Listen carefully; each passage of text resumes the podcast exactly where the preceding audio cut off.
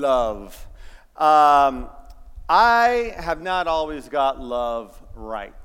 So when I was in high school, I was dating this girl. And high schoolers who are listening, if your parents say you got to wait until you're out of high school to date, listen to your parents. That's just my disclaimer. And by the way, now that I have three girls, I good good luck. Yeah, thank you. Pray for me. Now that I have three girls, I'm like, I'm okay with arranged marriages. So uh, if any of you have three boys, you love the Lord, you're wealthy, um, let's talk. What's happening here? So anyways, um, uh, I bet you online in the comments section, there's like all these like, oh, what about my son here? Anyways, so uh, uh, where was I going? Oh, yes, yeah, so I was dating this girl. And we dated, like, we're, we dated a long time in high school, like, like a month. And um, things were going well for a month, month and a half, whatever. And uh, it got to the point where guys became pretty serious. Or she gave me her favorite stationery, and she said, this is my favorite stationery. Will you write me a note telling me how you feel about me? I'm a fifteen-year-old boy. Uh, uh-huh, uh-huh, I'll do that. So I took the stationery, and I just put it in my uh, my bedroom and just left it there, forgot about it. And I think a month after this, I was realizing, eh, it's time for me to move on. And so I had to come up with ways on how I was going to uh, break up with her. Was I going to talk to her in person and break up with her? No, that's too mature. Was I going to text her? Well, we didn't have phones then, but was I going to, you know, send her a message on her pager? I don't know. So how am I going to break up with her? Um, and I go, oh, wait a minute. She gave me her stationery. I'm just going to write her a breakup note on her stationery. And so, so this, I'm not exaggerating one bit. So I wrote a rough draft, and then I'm like, Mm-mm, okay, I like that. And then I get the stationery, and I write the final draft on the stationery, and I have it delivered to her. So I gave it to a friend to give it to her, and I broke up with her on her favorite stationery. The stationery where she wanted me to write her like a love note, I wrote her a breakup note. And yeah, yes, I know. I got love wrong, and she hated me for like the longest time after that, which I completely understood. Um, and so I don't recommend that. Don't ever do that. It's, I got love wrong. Everyone hear me? I got love wrong. If there's students listening online and everyone here, I got love wrong. Don't ever do that. But there have been a time or two I got love right. So when Kaz and I were dating, it came to the point when we're like, you know, I want to marry her. And so I went and bought a four billion dollars ring that I'm still paying off today. No, I'm just kidding. And, the, and that weighed like twenty pounds and, and all that stuff. And, and, and, and so I had this, this, this entire plan. So the plan was that we'd go down to Huntington Beach in California, Southern California, go down to the end of the pier that's right off Main Street, and there was a Duke's there, uh, no, not Duke's, a Ruby's um, there at the end of the pier. And I would propose to her there. But what she didn't know was my friend... Um, my friend Bryan, uh, who she didn't know, was actually a worship leader and an excellent guitar player, excellent singer. He was pretending to be somebody in the lower economic status who was down on his luck. His car broke down, and uh, and he came by and he said, hey, my car broke down, and this is his story, you know, like this is our scheme, and she has, Kaz knows nothing about it. And he says, do you think I get some money? You know, my car broke down and E-gas or whatever it was. And I said, hey, is that a guitar on your back? He said, yeah. I said, do you know how to play it? He says, yes. I go, okay, I'll I'll give you some money if you play for us. And Kaz is like, just give him money, you know? And I'm like, no, he has to earn his money. And she's probably thinking, who is this guy that I'm like, you know, dating and serious about? And so I said, do you know the song, uh, Welcome to the Land Down Under? You know, for those who don't know, my wife's Australian, and so it's that, welcome to the land down under, where women glow and plunder. Anyways, and uh, so he played that song, and then he played the song uh, Love, Love Me Do by the Beatles. And then I got down on one knee, and I said something, some sweet words to her. And then I said, will you marry me? And she says, yes. And I was like, yes. So that was a time when I got love right. She didn't have to marry me, but by the grace of God, she said yes. And when I think about love, I think about all the times I have gotten love wrong and how I have made uh, mistakes, but also think about God, because God always gets love right. God always gets love right. And I think we need to hear a message in our day and age and, and the, the context that we see our lives in today, a message that goes back to this foundational principle, foundational truth that, that God loves you, that God loves us regardless. And sometimes it might be difficult for some of us to, to experience God's love, but God still loves you. It might be difficult for some because of what has happened in our life, but God still loves you. And what we're going to see in a moment is that the world we live in today is never what God intended the world to be. So maybe some has been hurt, some maybe something, some horrible things have happened. God loves you, and God wants to restore you. God wants to heal you. God wants to bring you peace. God wants to bring you wholeness, and that's the beauty of God, that he never gives up on us. Let's look at First John chapter four, and we're going to read verses seven to twelve. First John chapter four, verses seven to twelve. Dear friends, let us love one another, for love comes from God. Everyone who loves has been born of God and knows God. Whoever does not love does not know God, because God is love. For everyone online, write that in the comments section. God is love. If you're taking notes here, write that down. God is love. Or if you just have an audiographical memory, just memorize it. God is love. God is love. Verse nine, this is how God showed his love among us. He sent his son and only son into the world that we might live through him. This is love. Not that we loved God, but that he loved us and sent his son as an atoning sacrifice for our sins. Dear friends, since God so loved us, we ought to love one another. I'm going to read that again, because this is a moral imperative, meaning this is what God is saying uh, through through John here. Like, this is what God wants us to do. Like, this is a command. Uh, Dear friends, since God so loved us, we also ought to love one another. No one has ever seen God, but if we love one another, God lives in us, and his love is made complete in us. Now drop down to verse nineteen. We love because God first loved us. And you can write that down online. We love because God first loved us. If you're here, you can write it down in your notes or in your phone. We love because God first loved us. And that's an important point. We love because God first loved us. Whoever claims to love God yet hates a brother or sister is a liar.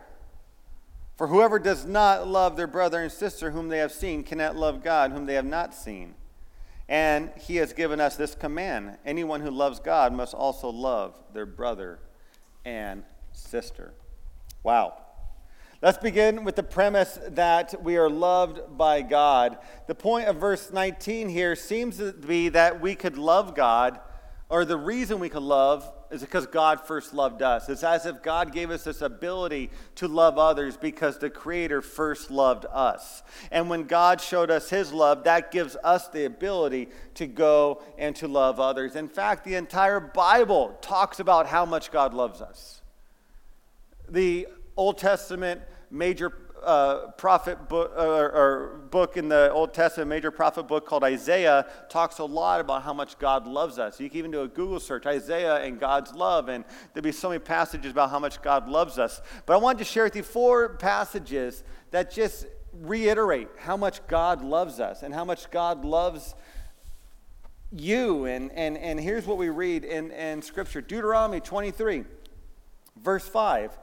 However, the Lord your God would not listen to Balaam, but turned the curse into a blessing for you, because the Lord your God loves you.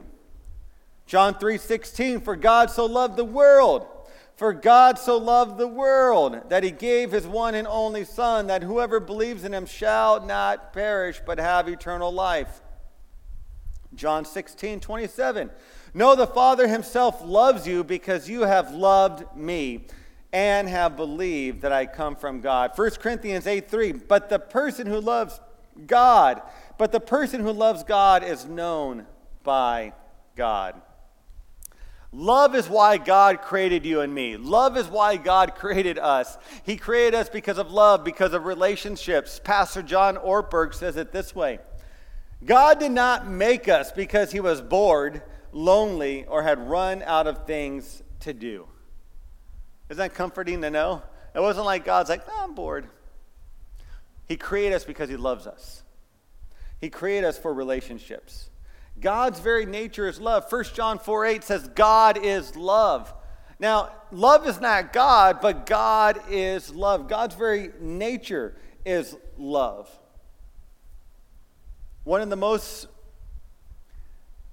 important Bible passages and biblical accounts when it comes to the, the plight of humanity and where we are today, and, and that gives us an understanding of where we are today, is in Genesis three. Genesis three is uh, where it talks about the fall of humanity, the, the when sin entered the world. And in this uh, account, what happens is God created Adam and Eve and put a tree in the middle of the Garden of Eden and said, don't eat from that tree, the tree of knowledge of good and evil. And um, and one day Eve was walking by the tree and there's a serpent there, and the serpent was like, hey, come eat this tree, you know, this fruit, because God doesn't want you to know the things he knows. God doesn't want you to be like him. God's holding back on you. And Eve was like, oh, okay. And then, oh, the fruit looks good. And then she takes a bite. And then, hey, Adam. And Adam's like, oh, okay. And Adam takes a bite.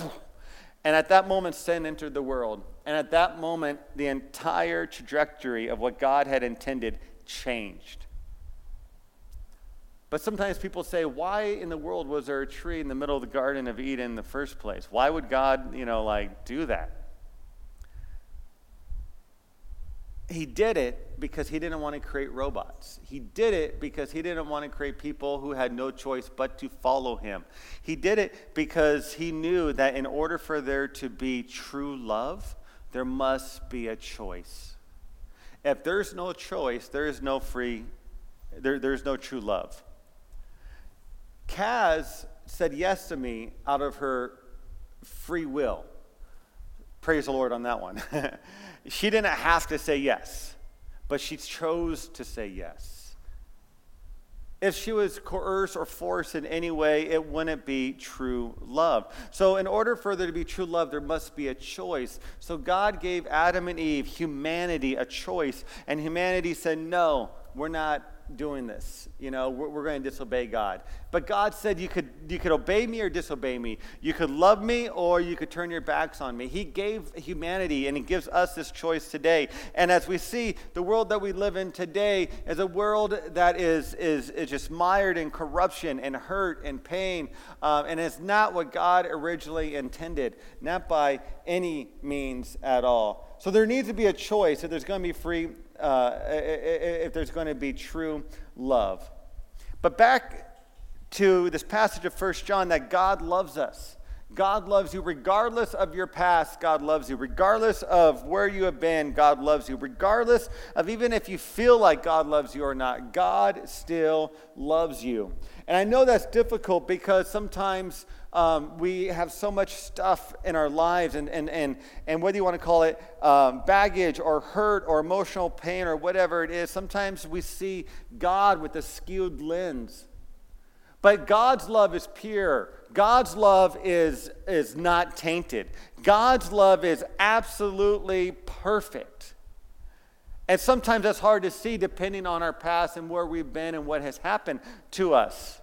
But remember, God is always in in the business of restoration, always in the business of restoring, always in the business of, of, of bringing us from here to here, always in the business of bringing us healing. He wants to heal us, and he still can heal us.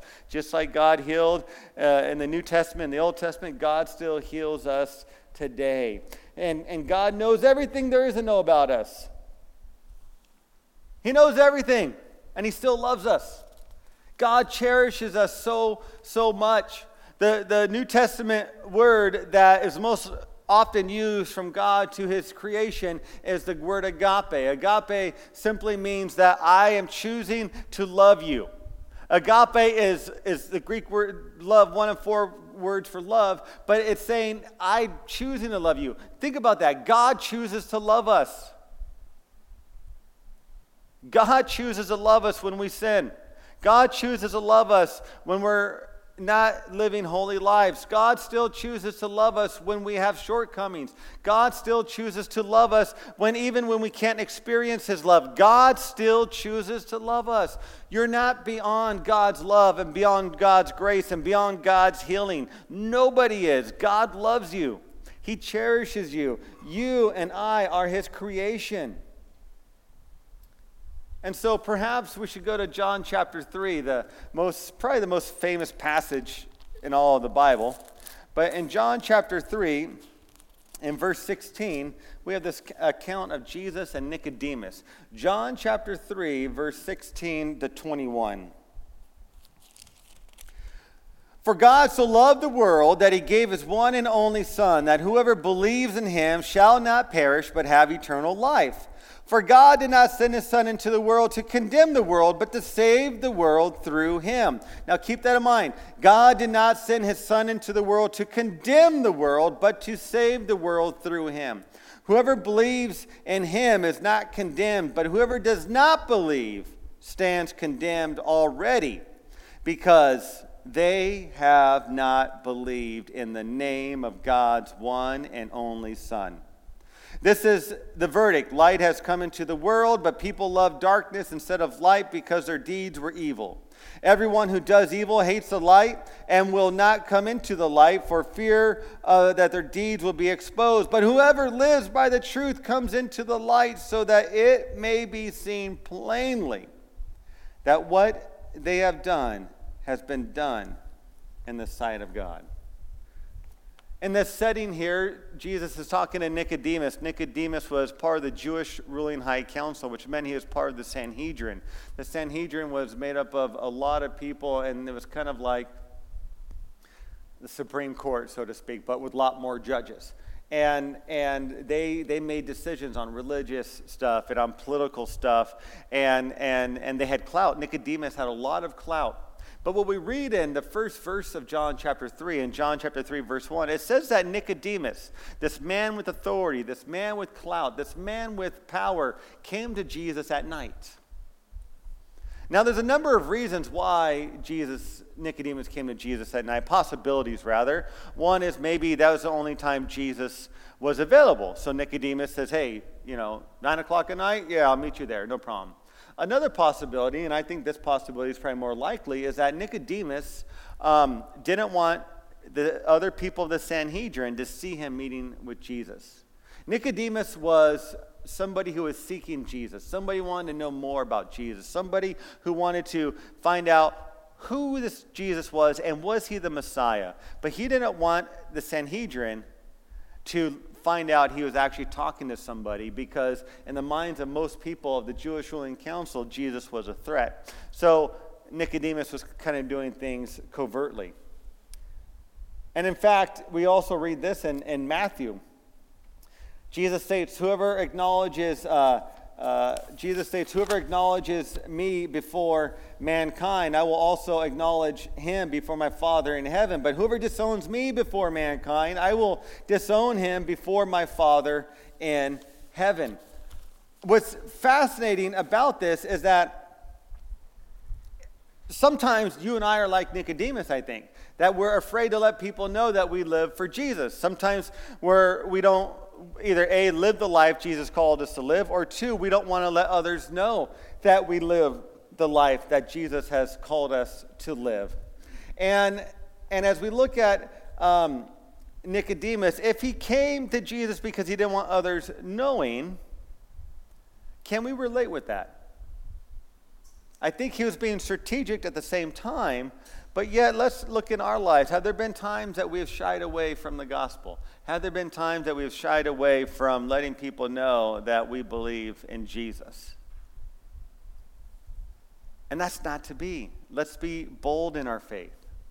Now, when I say let's be bold in our faith, I mean let's be bold in our faith in terms of how we love. And I may have said this last week, I forget, but but sometimes the church at large, I think, is known for what we're against. And you ask somebody who's not a believer, what's the Christian church stand for? And they'll give you a list of everything that, that we're against. And that's a general, you know, that's general, that's a generalization. But why don't you and I, why doesn't Kaimiki Christian Church be the the on on the on, on the forefront of letting people know what we're for? And and and let's be the people who are loving our neighbors. You, you, the people that wanted to be around Jesus, they were liars. They were thieves, they were tax collectors, they were uh, uh, uh, prostitutes, they were people that were um, um, pushed out of society.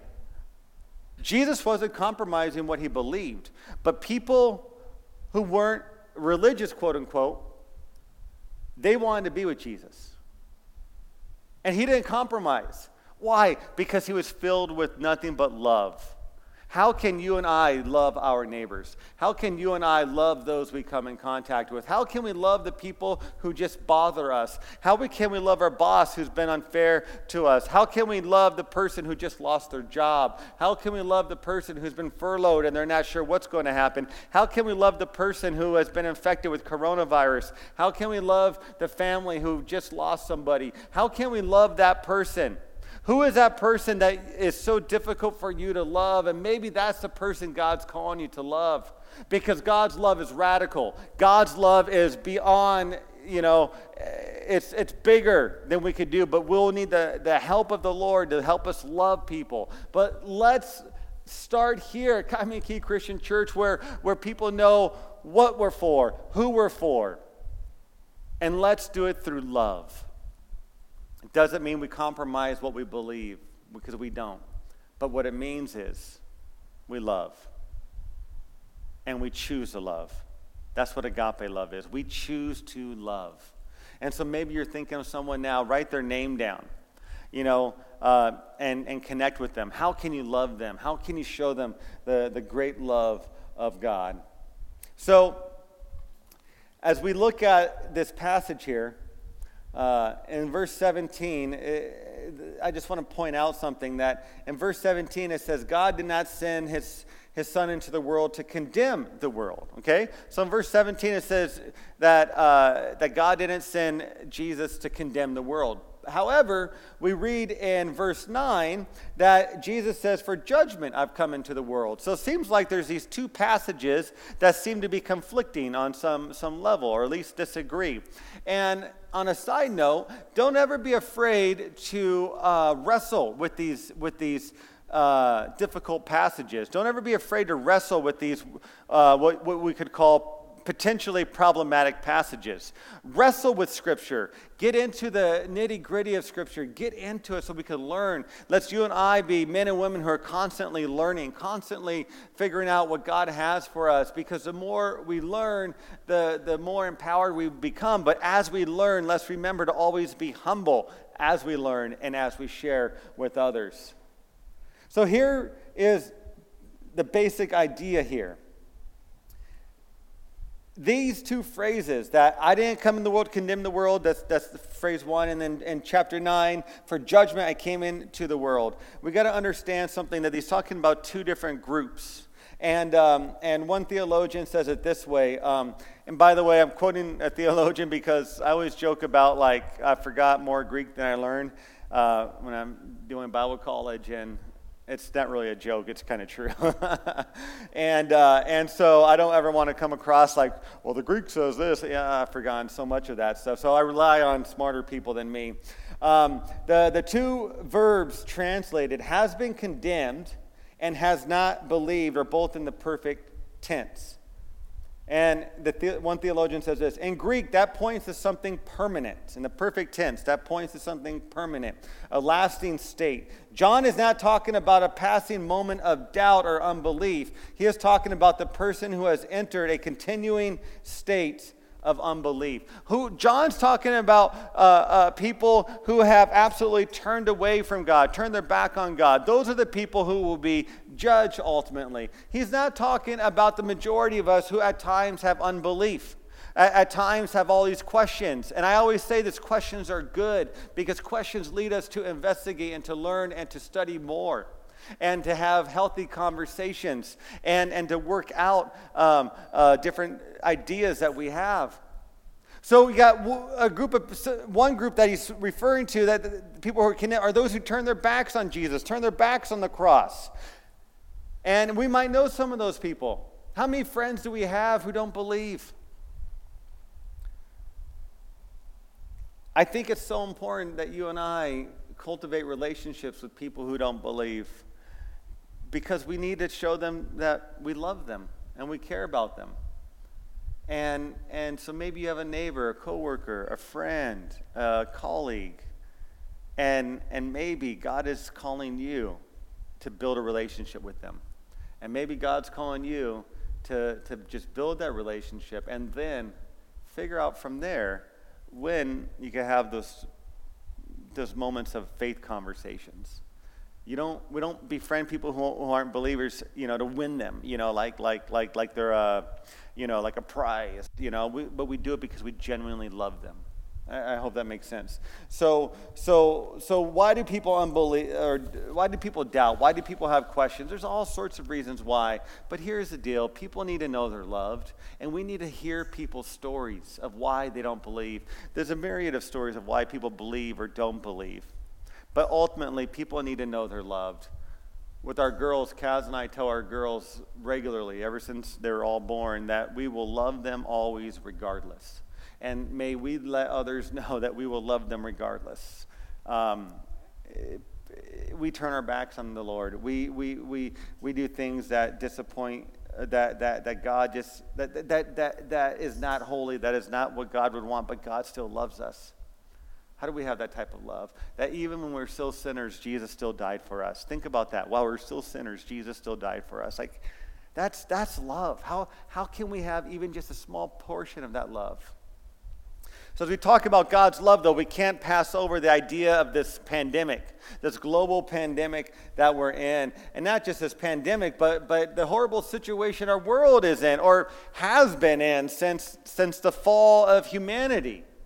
There's been bad things in the world going on since ever since the fall of humanity, and uh, there's been pandemics. Uh, you know, a hundred years ago there was a there was a pandemic. Before this current pandemic, you had the big Australian wildfires. Remember that? We all forget about those, killing so many people, so many wildlife, and and now this virus here has infected over three million Americans, with over twelve million people worldwide who have been affected by this uh, coronavirus. And there's divisions among so many people and in so many different areas, and there's atrocities and all over the world that are going on. And so the question is, okay, God, what is going on? God, how, how can you be loved and yet allow these things to happen?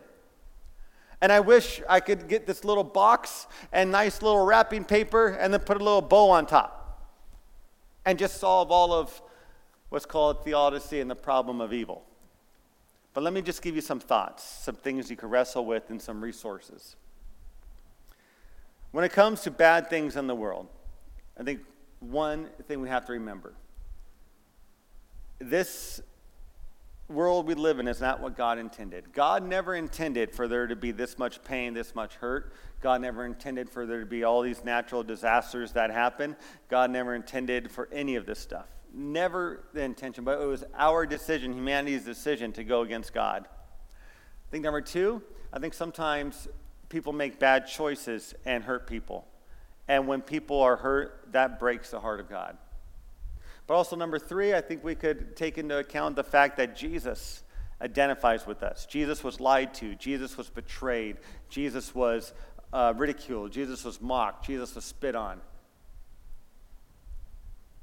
Jesus was hung on the cross for our sins. Jesus identifies with us in our suffering. We have a Savior who identifies with us in every single way. And when we're going through difficult times or we don't understand things, we could go to our Savior who identifies with us.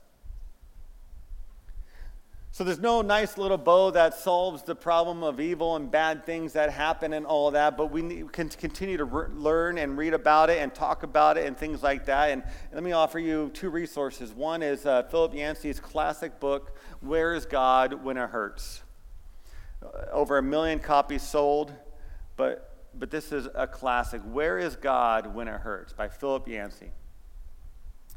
Another book that just came out, it's called God in the Pandemic, A Christian Reflection on the Coronavirus and Its Aftermath by my favorite theologian, N T Wright. I mean, he wrote a book in three months. You're, you're like really smart to do that, and or you have like an endowment where you don't have to do your normal work and all you do is write a book for three months. I'm a little jealous, I'm just saying. I'm just kidding. and so, and so um, those are two great resources. Where is God When It Hurts by Philip Yancey, and then God in the Pandemic by N T Wright. Uh, if you want to know more, you want to learn more, as believers, let's continue to learn, like I was saying earlier. Let's never stop learning. Believers, Christians, we are we should be learners. And and and and especially if you're a leader, which we're all leaders in one respect or another, we need to be learning, continuing to learn, but with humility. So, whatever you're going through, whatever it is in your life, never forget God loves you. The creator of the universe loves you. He cherishes you. He understands your pain. He understands your hurt. He understands if there's some blockage in your heart where it might be hard for you to receive the love of God, the, the, the, the, to be able to feel and experience the love of God. He gets that. Be honest with the Lord. There's nothing you're going to tell God that's going to shock God. And so, with the love of God, what is our response going to be? God loves us absolutely. He chooses to love us, will always choose to love us. So what is our response going to be? Let me suggest first, let's not allow God's love and God's grace to be a license to sin.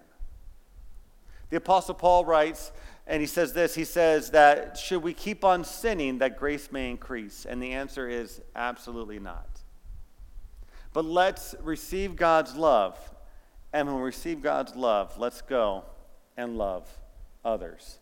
Let's respond to God how he has responded to us, absolutely loving us, choosing to love us even when we turn our back on him.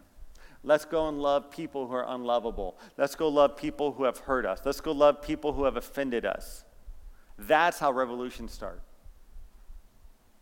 On, on, online, on social media, let's love people on social media. Let's care for people in every arena that we have. And let's see what happens and what God does in and through all of that. God defeated everything because he is love. So the band could come on this note.